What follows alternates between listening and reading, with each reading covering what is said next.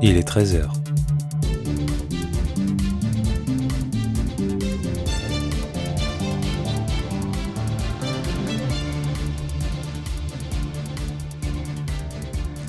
Bonjour et bienvenue dans cette édition du 13h. À la une ce lundi, le projet d'aménagement du site du Carnet qui fait encore parler de lui. Situé sur l'estuaire de la Loire, de Nantes à Saint-Nazaire, le grand port maritime de Nantes-Saint-Nazaire joue un rôle essentiel dans l'économie et l'aménagement du territoire. En prolongement de la stratégie de relance portuaire de l'État et pour répondre aux attentes des parties prenantes du territoire, il ambitionne de devenir un port français de référence de la transition énergétique et écologique. Afin de le mener à bien, il faudra d'abord amputer une partie des 395 hectares du site qui sont aujourd'hui majoritairement des espaces renaturalisés, ce qui n'est pas au goût de tout le monde. Une manifestation pour le moment pacifique se déroule actuellement, elle pourrait bien tourner à l'affrontement si les demandes ne se font pas entendre. Notre envoyé spécial Benoît Guichard est sur le terrain. Oui, bonjour. Comme vous le disiez, une manifestation se déroule au moment même sur le site du carnet. Je pense que vous pouvez entendre l'engouement des manifestants derrière moi. Le profil de ces contestataires est assez atypique. En effet, ce sont des habitants du site qui se sont unis dans un but commun, que les responsables du projet prennent en compte leur avis. C'est donc une démonstration de force de la faune et de la flore, du jamais vu dans l'histoire de l'humanité. On pourrait parler de révolution environnementale. Pour ne pas perdre une miette, je me suis muni du traducteur Descola 49 permettant de converser avec la nature. Sans plus attendre, je vous emmène avec moi pour sonder la population. J'aimerais commencer par l'enjeu majeur de ce projet qui se trouve juste sous mes pieds, la Terre. Bonjour, me recevez-vous? Comment puis-je vous appeler? Oui, je vous reçois parfaitement. Je suis honoré que vous preniez mon avis. Comment je m'appelle? Je pense que l'on pourrait m'appeler Désiré. En effet, les humains veulent m'exploiter depuis quelques décennies déjà. J'ai vu défiler les projets d'aménagement, j'ai été remblayé à de multiples reprises, en 1970 et 1993 afin de me mettre hors d'eau. Fini les apéros avec la Loire. Ensuite, je me suis retrouvé dans le viseur d'un projet de centrale nucléaire lancé en 1974. Quel soulagement ce fut quand j'ai appris qu'il avait été abandonné en 97. En plus de cela, on m'a utilisé pour stocker les déchets des humains. Le fioul échappé de l'Erika en 99 J'aimerais dire que la Terre n'est pas une poubelle et que l'homme n'en est que le locataire. Et puis, en 2012, ce qui est assez récent vu de ma longévité menacée, malgré la volonté de mes défenseurs, des associations de protection de la nature et de l'environnement, j'ai accueilli un port à sec, un prototype d'éolienne et un appontement. Les désirs humains égoïstes mèneront à ma perte. Je vous remercie pour votre témoignage des plus prenants. Vous êtes donc une des premières victimes qui se voit exploitée au gré des désirs humains. Pour reprendre vos mots, désirs égoïstes humains. Malgré la diminution de plus de 30% de la zone dédiée à l'aménagement, qui était avant de 160 hectares et qui est passée à 110 hectares fin 2012, des habitats et des zones nécessaires à la reproduction ne pourront pas être épargnés. Il faut savoir que 250 hectares, soit plus de 60% de la superficie du site, est constituée de zones humides, dont les enjeux sont importants notamment pour les amphibiens en période de reproduction.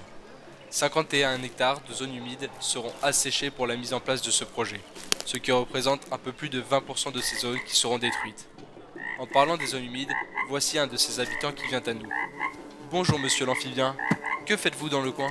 Salut humain, je suis un crapaud calamite et je manifeste aujourd'hui pour défendre mes droits.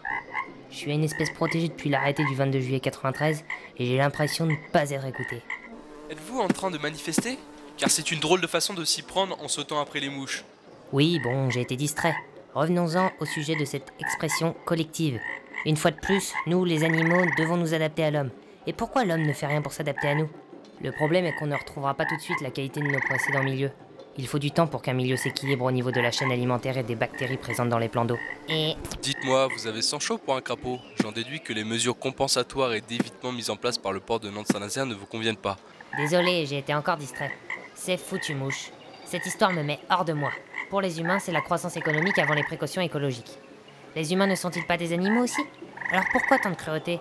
C'est certain qu'ils ne vont pas pouvoir sauver tout le monde. C'est une calamité. Vos paroles sont sensées. Il est fort probable que certaines espèces voient leur population diminuer. Nous avons d'ailleurs une femelle canard tadorne de Belon qui semble très agitée. Il se peut qu'elle veuille nous dire quelques mots. On vous écoute, madame. Je voulais juste vous dire que vous êtes sur ma propriété privée.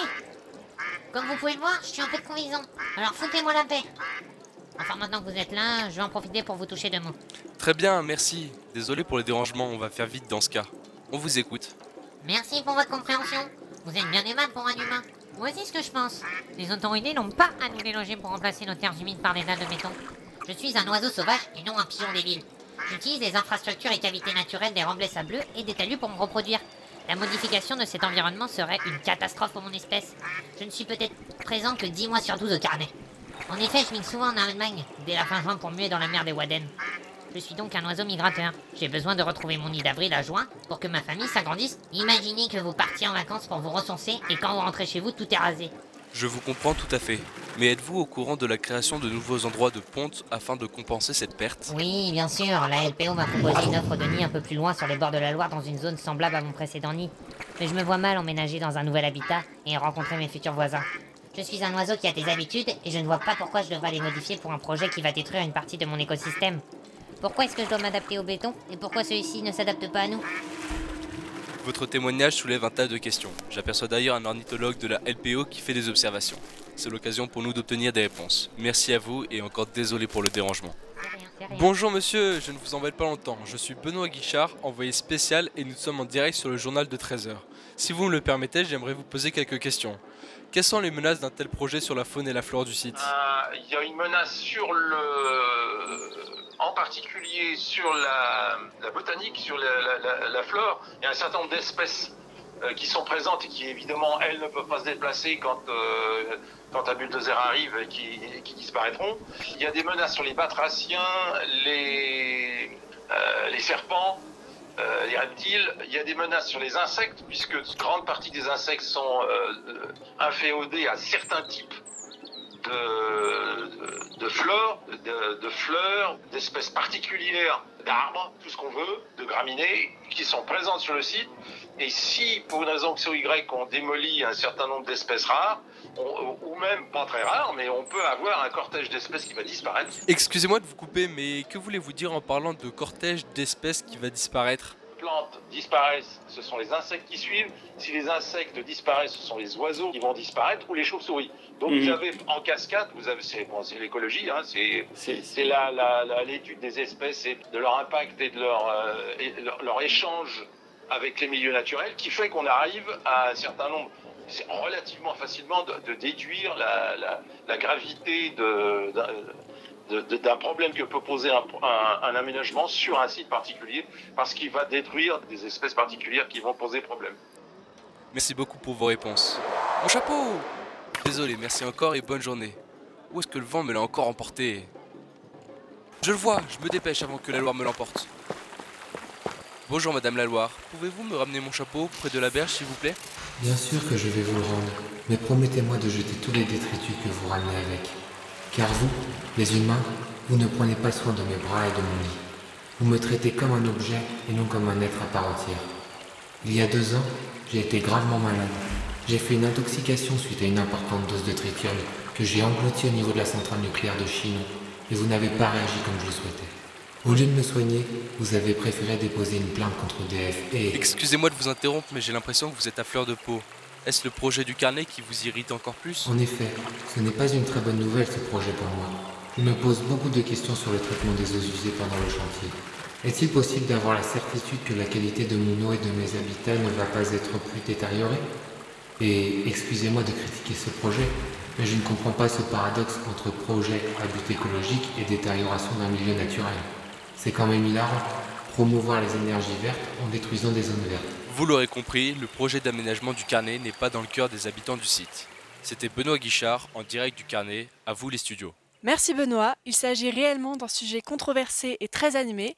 Tout de suite, le reste de l'actualité. Il semblerait que la communication avec Benoît soit toujours Monsieur, active. monsieur, avez-vous des nouvelles de l'avancée du projet?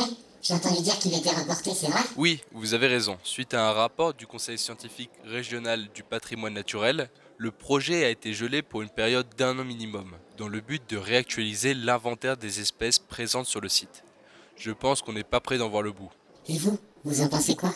C'est une bonne chose, dans le sens que ça permettrait de créer de nombreux emplois directs. Il parle de 1000 nouveaux emplois qualifiés. Cela permettrait aussi de dynamiser les activités économiques de la région.